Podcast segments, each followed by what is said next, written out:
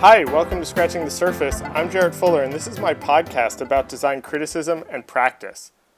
On this week's episode, I am talking to Ellen Lupton, and it is the final episode in my June series interviewing the professors from MICA who have advised this thesis project. Ellen, of course, for designers, likely needs no introduction. She's a director of MICA's graduate graphic design program and the senior curator of contemporary design at Cooper Hewitt. She's also the author of some of the classic design books like Thinking with Type and Type on Screen, and co author of the excellent Graphic Design The New Basics with Jennifer Cole Phillips. For the last two years, Ellen has been my professor and advised my thesis project and this podcast. So, a few days after graduation, I finally sit down with her to talk about her own work as a designer and writer and teacher and curator, how the design industry and discourse has changed over the course of her career, and how she thinks about her audience and writing for design in a way that's accessible and clear without oversimplifying it. Uh, when I decided I wanted to go to graduate school a few years ago, I had applied to a couple schools I was interested in and honestly wasn't sure where I wanted to go until I had a Skype interview with Ellen where I felt like she immediately got what I was interested in and why I wanted to go back to school and when I hung up from that call, I knew that MICA was where I wanted to study. And I think I definitely made the right choice. Two years later, this experience has been everything that I wanted it to be. I was given tools to think about the intersection of design criticism and practice in my own career. I got to meet some incredibly talented students, and as you saw over the last few weeks, study with some some very smart professors.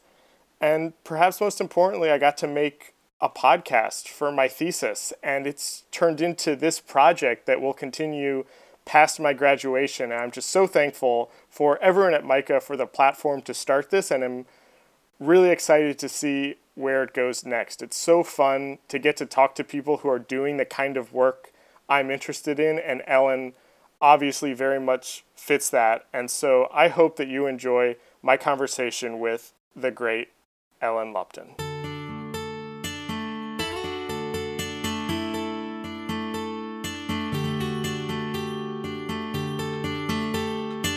The one part that I do just kind of want to start with your background, just to kind of set the stage for this other thing, these other questions that I have is what came first for you? Was it, did you, when you were you know, in school, did you see yourself as a designer first or a writer first? Or how did those things come together? Sure. So I went to Cooper Union, which is an art school, and Yeah. I went there to become an artist. Okay. And then I discovered design, which I didn't know about. Yeah. And as I discovered design, I discovered this linkage between design and writing. And that to me was the revolution. That that typography in particular was this link between writing and visual art. And I come from a family that's all English professors. Oh, okay. Okay. And I have a sister who's a very, very gifted scholar of English literature, who's my identical twin sister. And we kind Alright. of made a deal in high school that she was the writer and the scholar, and I was the artist. Okay. And that was cool because I was a terrible student and she was like 4.0, whatever. I Yeah. was like not a good student in high school. And so that seemed like a fair deal. hmm But I was a good writer too. And somehow I got, I wasn't allowed to do that.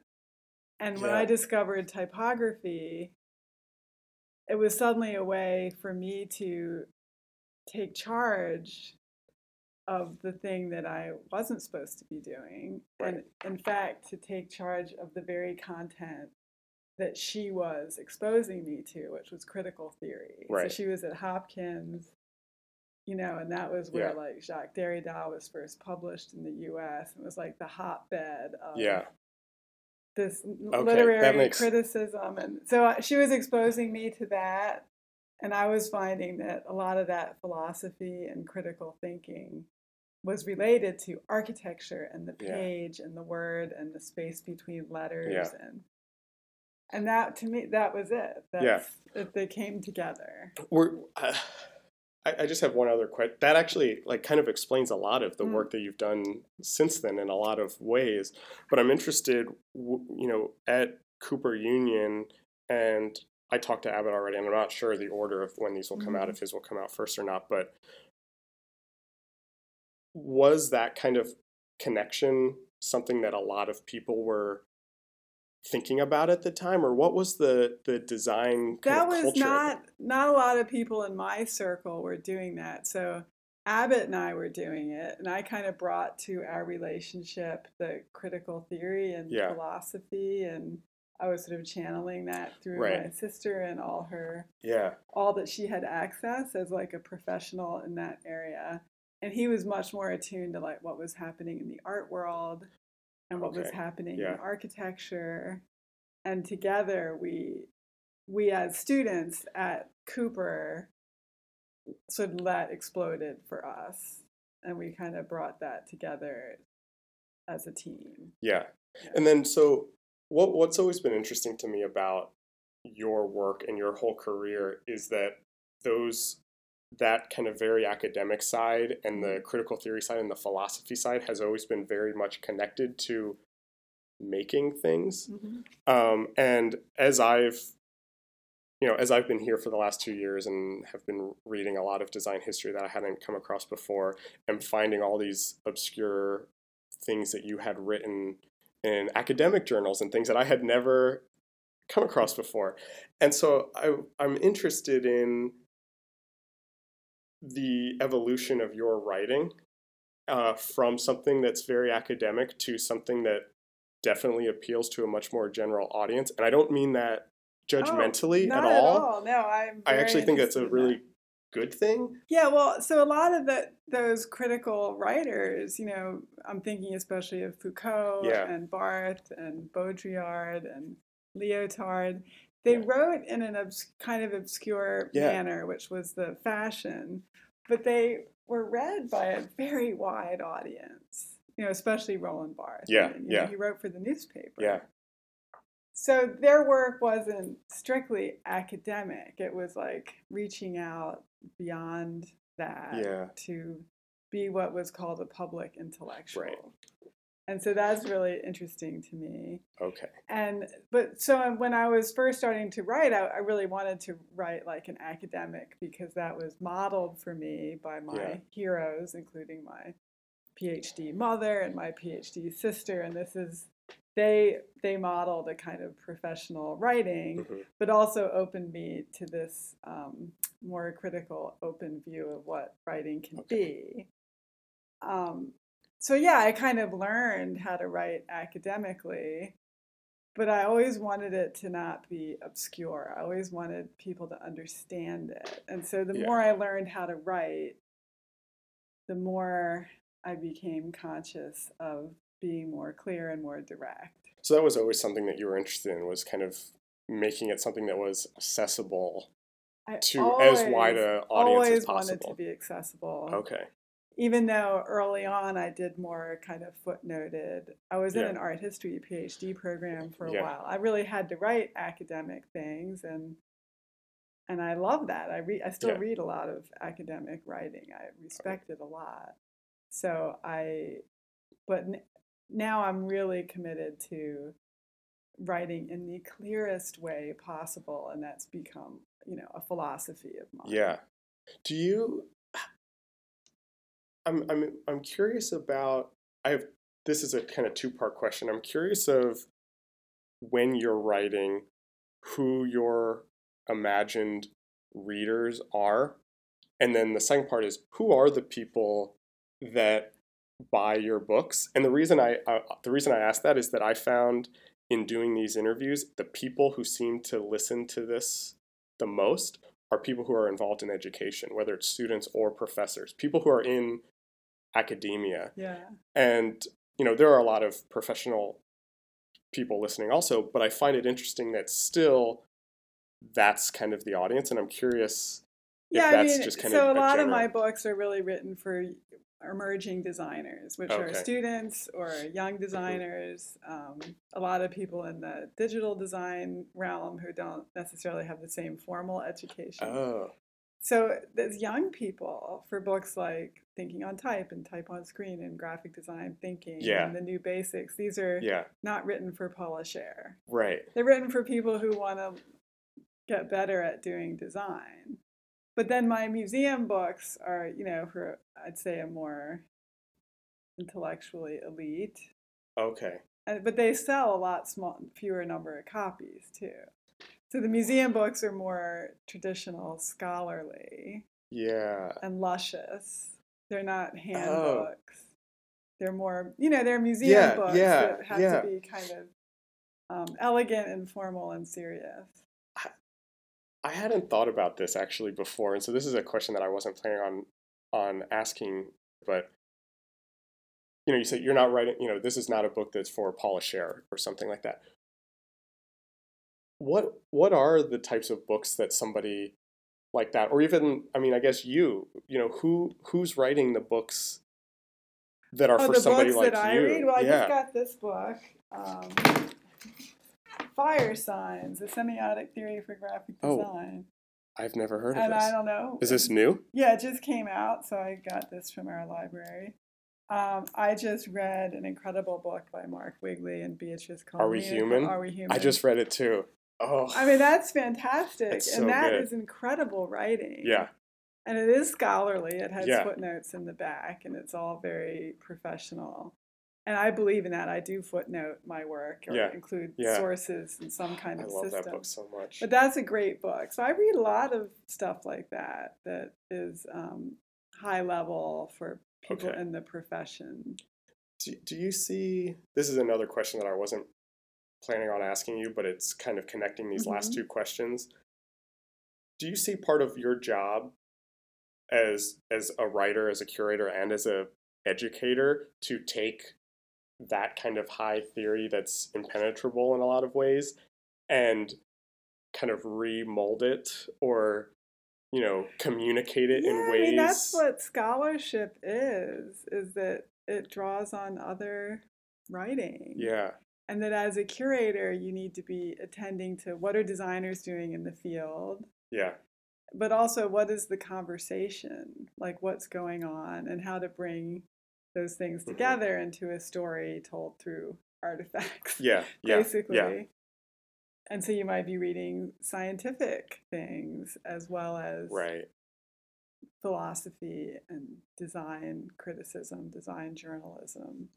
And so you're you're not making something out of nothing. right And you know, Right. most writers are making something out of the stew of the contemporary Yeah, moment. yeah. I always think of like um, you know, Malcolm Gladwell gets a bad rap for oversimplifying his story, you know, taking a lot of science things and, and simplifying them down.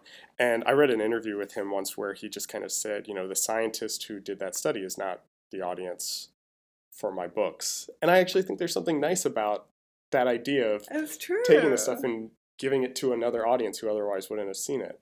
And in a lot of ways, that's kind of exactly. what a lot of your books are like. Exactly. I want designers to care about critical theory Yeah, and about, you know, neuroscience or Yeah.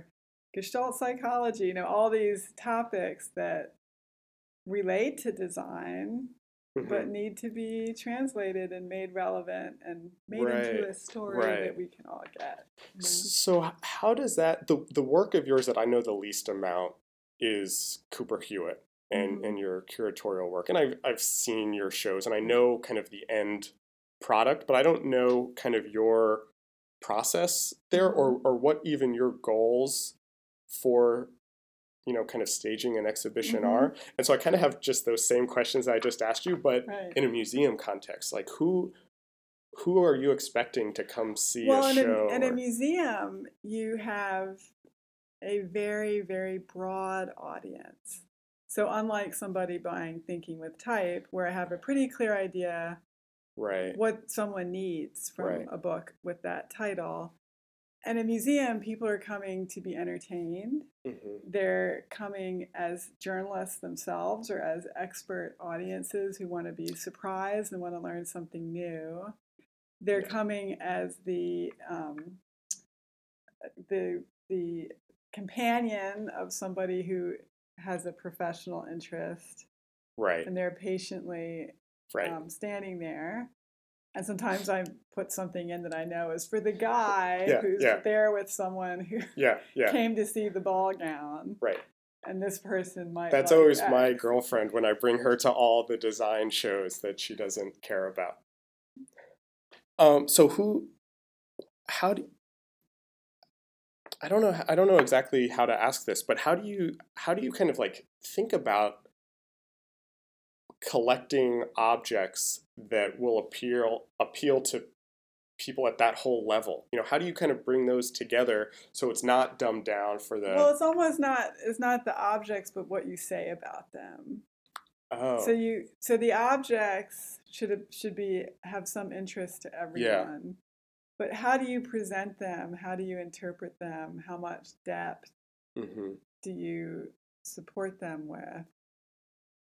Because some people want to read a lot yeah, and they want to know a lot of detail, and some people just really want to have a good experience that is intuitive just from walking through a space. right. And so just it's a lot like writing a book, but you're you're creating something where you know that no one's going to look at every single thing. Yeah. And how are you going to make choices that help people? how how do I mean I've I've watched you over the last two years and and how you kind of have this schedule of kind of when you're teaching and when you're writing and when you're doing museum things and they're you know these kind of designated times but I'm interested in how those actually overlap and relate to each other um, you know does how does a show that you're working on filter into things that you're teaching? Well, teaching. it totally relates. And so as a teacher, I always think that's where I get my ideas. from It's teaching. from teaching Yeah. and from being around young people who are making things and doing courses like the theory class or my design history class, Yeah. Where I have to constantly be delivering uh, an accessible story right. about the avant-garde, about experience design, about neuroscience. Right. Right. Right. And that by by engaging with that at the level of a college teacher allows me to then really bring that into my curating in a way that if I were only studying like objects and the Right. origins of objects, as many curators have to because Yeah. that's what their goal, mission is. Um, so to me, they really connect. And now I'm doing a book with Cooper Hewitt on storytelling Oh, that right. Cooper Hewitt's publishing that comes completely out of my Mhm, teaching and mhm. my, my belief Yeah. Yeah. that designers have to deliver an experience to people. I I have another re- weird question, and, and I'm sorry that I keep asking you these questions that I had not planned, but you're you're actually like bringing up a lot of things that I had not thought about before.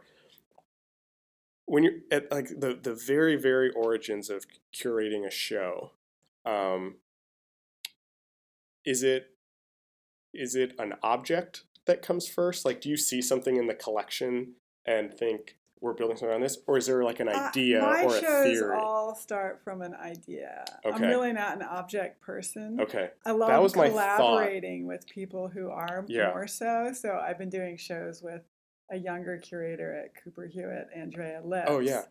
So we did the beauty show Right. together, and now she's collaborating with me on a show called The Senses. oh, okay, And um, I love working with her because she brings her eye that Yeah. sometimes I feel I don't have. But all my shows start with an idea. okay, And that may be unusual. yeah, But I think that Walter Benjamin show Yeah, at yeah. the Jewish Museum, I love seeing that as an example of curating. And Right. that came with the idea. yeah, yeah. What if we took the Boulevard project Mhm.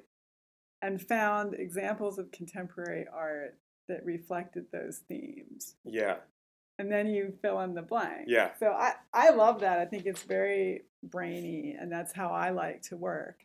But different curators have very different uh, impetus behind their work. how how long I have another two part question. How long are you kind of thinking about an idea or a subject or a, a thing before it starts to turn into something? And then how do you know if it's, oh, this is a book or this is a lecture or this is a exhibition? You know, do Well, you think the- about it in those terms? The lectures usually come first, okay. uh, and then they become, the, and it might be a lecture at MICA for our students, or it might be a public lecture. But the lectures are the the um, the kitchen for me. Mm, I mean, it's a huge part of my practice. yeah. Um, I, lo- I love studying the performance Yeah, aspect, right. but also the Right. content. And that's where that's where it all starts for me. And then I write and Okay. do other things based on that. But the, the lectures are where I test it and discover. And then so so do are there times where things will like you know split off and it's like oh this is just a, a book you know, Yeah. or or oh this is this is gonna be a show oh yeah, yeah, okay. that's that's the key. So I started working on this storytelling project hmm and I realized that the most interesting part of it to me was the part about multisensory design. And so Ah. now that's a separate project. oh but those were originally it's, yeah, it's still a thing. chapter in the storytelling book. oh interesting but it's the basis of this much bigger, huge Yeah. exhibition at Cooper Hewitt with its own book that's more sciency and Mhm, serious, whereas my storytelling book is very um, how to Right. very uh, fun and Okay. kind of humorous. I have I have one more question kind of just about you and your career and then Mhm. I want to step back and just talk about the profession at large for a little bit to kind of wrap things up. But something that's been very amazing to me watching you is how in all of your roles you have to have your finger on the pulse of kind of the design zeitgeist at the moment. And you seem to do a good job at that. You know, whether it's a show and you're kind of pulling these obscure designers from around the world or in a lecture to students and Mhm. you're connecting something from history to something that a designer did, you know, last week. How like what's your media diet like or how do you kind of consume these things to make sure that you're kind of Yeah. staying current? Well, I never feel like I'm current enough. Really? I mean, it's very challenging. Um, you know, I, I do a lot of blogs that uh, push, Oh, you know, yeah, newsletters yeah. like Dezeen and oh yeah. Core 77 and Yeah. AIGA Eye on Oh yeah. design I really like. Um, it's nice that, Yeah. and I don't throw them away. I look at them every day, and that really helps. Um, I go to museums, but that's slow, you know, Yeah. and there's shows all over the world. I can't go to them all. Yeah. And all the fairs, I can't afford that. People think, oh, curators are on airplanes all the time Right. going to the art shows. Yeah. Like the No, maybe the museum director is doing that, but the curators, we have no money. Yeah. So we're absorbing it through um, through the media. And then how do you cuz I feel like I I try to do that also. You know, I subscribe to, you know, 50 blogs or whatever. I get all the newsletters. I follow, you know, however 100 people on Twitter so I can be someone that keeps up. But how do you and this is a hard question, so I apologize, but how do you retain it or how do you 6 months later are working on something and are like, "Oh, I saw that thing on it's nice that Oh, I 6 take months ago." notes. I take Okay. obsessive notes. Okay. Um, there's no other way. If so, if I think something's important, I you know put it in a file. I use Google Docs, which is Okay, yeah, actually yeah. kind of clumsy, but it works for me. I I take notes on everything I read. I take notes on every conversation. Okay. And it, you're foolish to think that you are going to remember Yeah, anything yeah. if you don't write it down. And so by writing it down, then I can find it. And one of the things I'll do when I'm working on then writing is I'll Mhm. reread my notes on a topic. And it's just Okay. amazing how much knowledge is in my notes. That's knowledge that I really worked on getting. Right. You know, that right- wasn't you weren't keeping in your head. yeah, but but, that I worked to get. So I feel like I have Yeah. legitimate yeah. to then write that's about it and incorporate it, of course, with sources and all that. It's very important to keep track Yeah. of where you find everything. But that's really fun to go through Right. and read your notes and go, oh, that connection. Yeah. Yeah. And then and then that those notes feed into everything that you're doing. You know, those get added into a class talk or oh yeah. you know, it's like, oh, this gets quoted in a book or Yeah, and I it's all on Google Docs, so I can find it for Yeah, any search it and- yeah, but I have you know okay, files on okay. topics that are important to me, but it's all there and Yeah. it's great. I, yeah. I, I love that Yeah. kind of stuff. yeah, I mean people use Evernote. Yeah. But that I happen to use Google Docs, and it I find it pretty pretty effective. Okay. I want to step back and just I have a couple questions, just kind of general questions about kind of the design industry, design Mhm. profession, design culture at large. Um, you know, and this podcast kind of like at its core is about design criticism, and that's kind of a loose word that I even feel like as I've been doing this maybe doesn't always feel right. Um, Maybe design culture, design design discourse. design discourse has found has seemed I really much like dis- the idea of discourse. more interested in more related to what I'm interested in. And that's exactly what I was going to ask you was Mhm. how has the design discourse changed over the course of, of your career? So you mentioned kind of being in college and having that interest in critical theory and there wasn't a lot of people talking about it. And then I don't know why I'm answering this question for you. And then in the 90s there was this kind of big interest in it for a while. And now, you know, the New York Times publishes stories on you know Dubai having a new typeface or you know that a company like redesigns a logo how as somebody who's kind of worked through all of that how have you and has been a part of that discourse the whole time how have you felt like it's changed Um, yeah, well, it's gotten much broader. Yeah, so the '90s was really exciting with emigre Yeah. and all the debates and arguments and a sense of tension and Yeah. the whole designer as author. right All those things were very exciting to be part of and to participate in. And then the internet, all you know, that, that right conversation sort of went away and the visuals that went with it be, sort of went out of fashion um,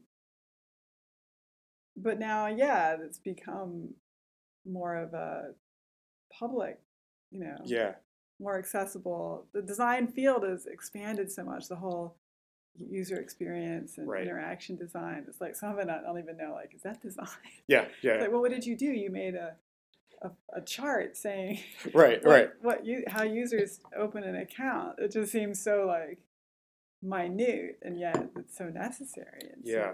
part of has that has that kind of opening of the discourse changed your work or how you think about your work at all Absolutely, yeah.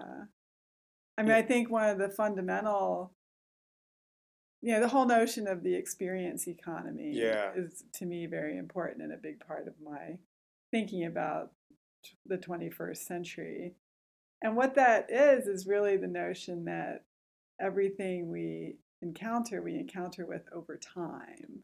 right And I think design was always thought of as more of a thing. yeah But when you consider that even a poster is perceived over time, that your eyes are moving around, oh right creating a kind of right. little movie of a poster, you never take Yeah. in the whole thing at once. Our vision is just in constant Right. motion. And so that element of time is very connected to digital media and yeah the way we actually interact with anything is temporal and experiential. Yeah. Do you, does it change how you think about kind of what what you're going to write about or what kind of oh, show Oh, you're going to put on because there's just this consciousness that people are just aware of it now? Absolutely. So my storytelling book is really going to be a great book for people in user experience because oh, it's Oh, interesting. Yeah. this dimension of Right, time and right. different models and paradigms. Is it a circle? Is it a triangle? Yeah, You know, is yeah, it a yeah. square? Yeah. like how are you going to diagram the experience of time in a project? Yeah. I think it's super interesting. That is that's really and it goes beyond design as like choosing fonts and Right. more about this temporal experience. I like that a lot. And then my exhibition about the senses is called The Senses Design Beyond Vision. Ah, and it's yeah. about the haptic and the audio and the texture and the body. right. And that really takes you beyond the static object and into an experience over time. Do you? I, I have two questions again, and they're kind of related. Um, you talked about how exciting that the '90s were, um, and I've talked about this with a lot of people, and I'm trying to be. I've talked to a lot of immigrant people, and you know, I've I've anyone who has listened to a half dozen of these episodes has heard me say this. So, uh, you know, I'm it's probably getting annoying, but I I try really hard not to look at that era with you know kind of rose tinted glasses as this kind of amazing It was time. Okay, do do you think that's possible again, or do you think that type of really rich, deep discourse around graphic design is possible in 2017? well, it's probably happening with digital media. You know, I feel Yeah. like there was a lot maybe five years ago about the nature of publishing, Right. Different models for how a publication true, could yeah, be organized. yeah. It was the social book and the, Yeah. um, the open book Right. and good- participatory yeah. media. I think it is. I think there is Yeah. a really interesting. That's a good point because that's something that's actually come up in a lot of the other interviews that I've done. That that you know, and we were just saying it. There's more people talking about design than ever before. The difference is that it's just scattered. You know, it's everywhere. There isn't a Emigre or you know these kind of central places where people can go to to kind of get that. What I- I'm I'm very curious. This is a question that I've asked everybody that I've talked to. Uh, what are the the kind of issues or the topics or the subjects that you think are important for designers to be discussing or to be a part of the contemporary design discourse or contemporary design criticism? What are the things that are being overlooked right now that that we should be talking about and Well- writing about and thinking about? Well, I'm really interested in, in design for inclusion, Mm, and that mhm. can mean for disabilities. It can mean Yeah, socioeconomic, uh, globalism, yeah, broader use of language. yeah, yeah, So I think that's super interesting. I think that book, Ruben Pater's book, Yeah. The Politics of Design, really gets at a pulse yeah, of a different way of looking at design as not so Eurocentric. yeah, So I think that's really important, really interesting. Of course, sustainability is Right. extremely important and has so many uh, implications for designers. Um, transparency, surveillance, yeah, all yeah, that yeah. I think is very important. Uh, the truth, the Right. relationship that designers have to telling the truth Yeah, yeah, is of great urgency. There's so many things Yeah, for us yeah. to touch upon. Yeah, I feel like that's just been the the recurring theme. What what has ended up becoming the recurring theme of these interviews is that that the design discourse can't as as important as it is for us to be talking about colors and typography and layout, we can't end it there. We have to be talking No, about all that stuff behind it and, and in front of it too. And often that's the stuff that, you know, kind of goes missing in the in the Mhm. in the discourse. My last question is is hopefully an easy one, um, but I'm interested in who are the writers or designers or curators or even you know books that have really kind of influenced you and shaped how you think about all of these things or the people you Uh-huh. keep turning back to Well, Mark Wigley and Beatriz Colomina, who are my Yeah. generation, yeah continue and have for my whole career. I've always watched Yeah, I their love work. So they're top of my list of I- brilliant. yeah Um, and I, I love, you know, Ruben Pater's Mhm. book as, you know, and less in depth, but a really nice statement of what can be. yeah So they're kind of on two poles, Yeah. you know? yeah Um, what else? I, I'm a big fan of Johanna Drucker, who's also Oh, yeah. my generation. Um, you know, Michael Rock, of Yeah. course.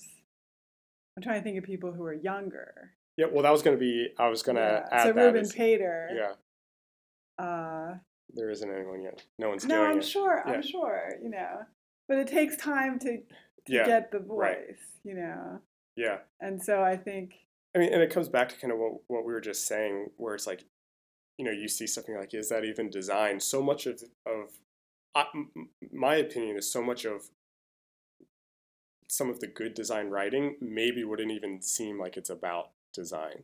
You know, well, I think because it's Rob, about Rob Giampietro has written some interesting things. yeah, Um, that I've read, you know, that I have followed, and uh, obviously the dot dot dot. yeah. Oh, right. you Yeah, know, that's very high level, Yeah, very yeah. difficult, dense material. Um, David Reinfurt, yeah. incredible. So that's uh, you know younger people, very ambitious writing. Oh, Yeah. and like Manuel Lima, who writes about information design. Oh, I don't think I Oh, well, he's fantastic. Um, I- don't think of him so much as a writer as someone who has curated and made sense of Mm-hmm. Oh, okay. information Yeah. graphics. Oh, okay. Incredible. And he writes well. Yeah. But it's about Yeah. pulling together the story of the history and the future, don't everything. Yeah, I'll have to look Manuel Lima. Okay. Amazing. Ellen, thank you so much Okay. um, for doing this. I'm so glad that we finally got to sit I down and, and, and do this. very and and I- thank you. You know, I didn't want I obviously didn't want you to be like the first person that I talked to. Uh, because you were also, you know, like the advisor for this project. So thank you.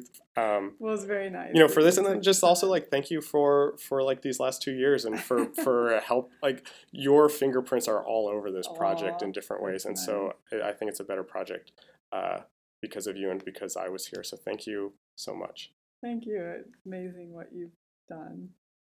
And I know you'll do more. This episode was recorded on May 22nd, 2017, in Baltimore, Maryland. Our theme music is by Andy Borgasani. We're on Twitter and Instagram at Surface Podcast. You can find us on Apple Podcasts and SoundCloud and at scratchingthesurface.fm. Thanks for listening.